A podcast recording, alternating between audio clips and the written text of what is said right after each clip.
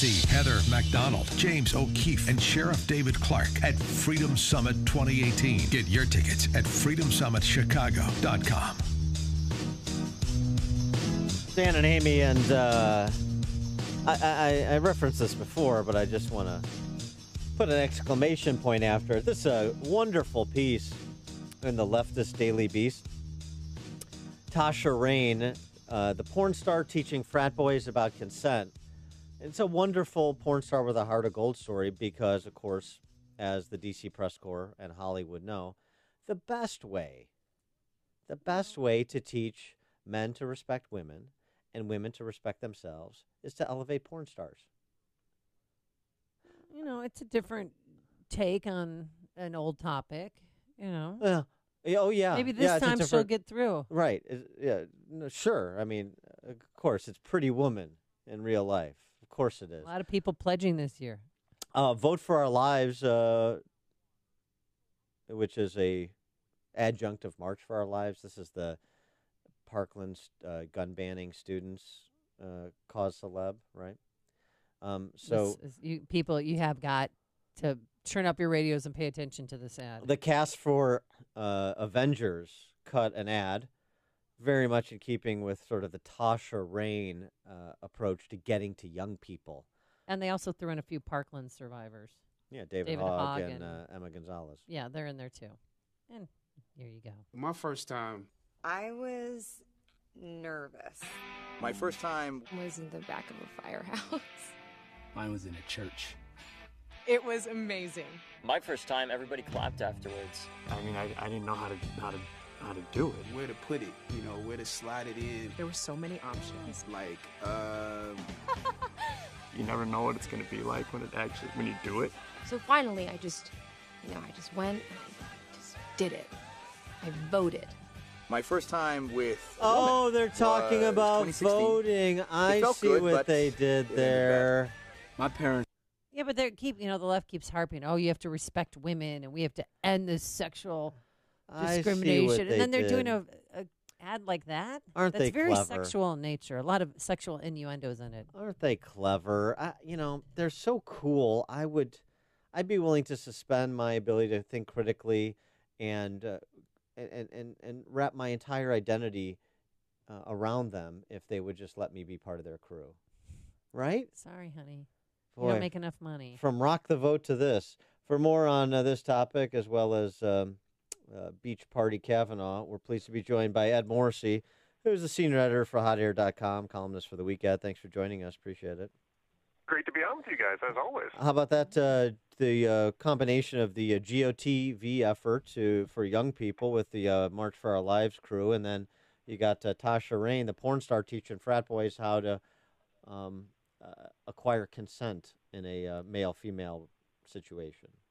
Yeah, that's uh, it's classy. You know, it's. Uh, the, yesterday, I, I got an uh, email from some public relations firm about um, a new comic book that just came out that has Stormy Daniels as the as the hero. Um, you know, with the dramatic, uh, heroic pose on the cover, and I mean, it was. I actually downloaded it just because I thought this can't be. They, they can't be serious about this, and unfortunately, they were very serious about it. If you oppose Trump, then that's your first step towards heroism. Apparently. Um, last night, President Trump, I, I think he stepped in it when he called out Christine Blasey Ford and talked about she had one beer, and he was, and I felt that he was mocking her in a way. What kind of ramifications are this going to have, especially when it goes to the Senate floor for a vote? Yeah, I, I agree with you. I mean, this is really impolitic, I guess is the best way to put it. Um, I mean, certainly you can make an argument about um, uh, Ford's credibility in that testimony, but I mean, he's clearly making fun of it too, and, and then you can do that. There's, you know, there's no law against it, but I, I think it's an unwise move at a point in time where you're trying to hold together three very, um, very tricky votes in the Republican caucus for uh, Kavanaugh, and it's three people who a don't really like Trump all that much, and b are extremely sensitive to the idea of attacking uh, someone who's alleging that they are a victim of sexual assault. And um, I mean, certainly it may come out that Trump is entirely correct about this, but um, it just it doesn't look good. And and I think that you know in politics appearances do matter. And it's better, I think, for Trump to have stuck to the line that he'd been sticking to in public, which is that you know I'm uh, I want the Senate to do its job. I want it to have whatever resources it needs to have to get it done. I just wanted to get it done quickly and have them make a decision. And other than that, I'm not going to comment. And um, and, and so. Um, that type of thing uh, really doesn't help. I mean, it just really obstructs the process Yeah. of, of getting there. Uh, I, I want to talk about uh, Jeff Flake. Is there anybody in the Senate Republican caucus under the age of 85 who could take this guy into the Senate cloakroom and straighten him out, if you know what I mean? I mean, he's he is he is he is uh, he's just intolerable to listen to all week eh, while he you know gets squired around to uh, all the cool places to hang out with Chris Coons and all of his DC press corps friends. It, it, and now he's making the temperament argument. Uh, I mean, honestly, this is so absurd. I would rather cast my lot with red state Democrats in terms of getting to 50 votes than worrying about uh, what Jeff Flake's latest gambit is going to be. Yeah, the problem with that, though, of course, is that you're not going to get any red state Democrats to come along unless you get 50 votes out of the Republicans. And so you can lose Jeff Flake, but then you can't lose Collins or Murkowski. Uh, if you don't get any of those three, you're not going to find two red state Democrats to cross the aisle in order to, to get to 50 votes so that Mike Pence can cast a tie-breaking vote. It's just not going to happen. What do you think about And what do you what do you think about Graham's idea that if uh, go ahead vote it if we've come up a vote or two short, then uh, make the November sixth election a referendum on this, and red state uh, Democrats like Manchin and Heitkamp and McCaskill and others are going to be toast and renominate him after that. I don't think you renominate somebody who's already been uh, shot down in, by a by a floor vote in the Senate. I think first off, if I was Brett Kavanaugh, I'd absolutely refuse to do it.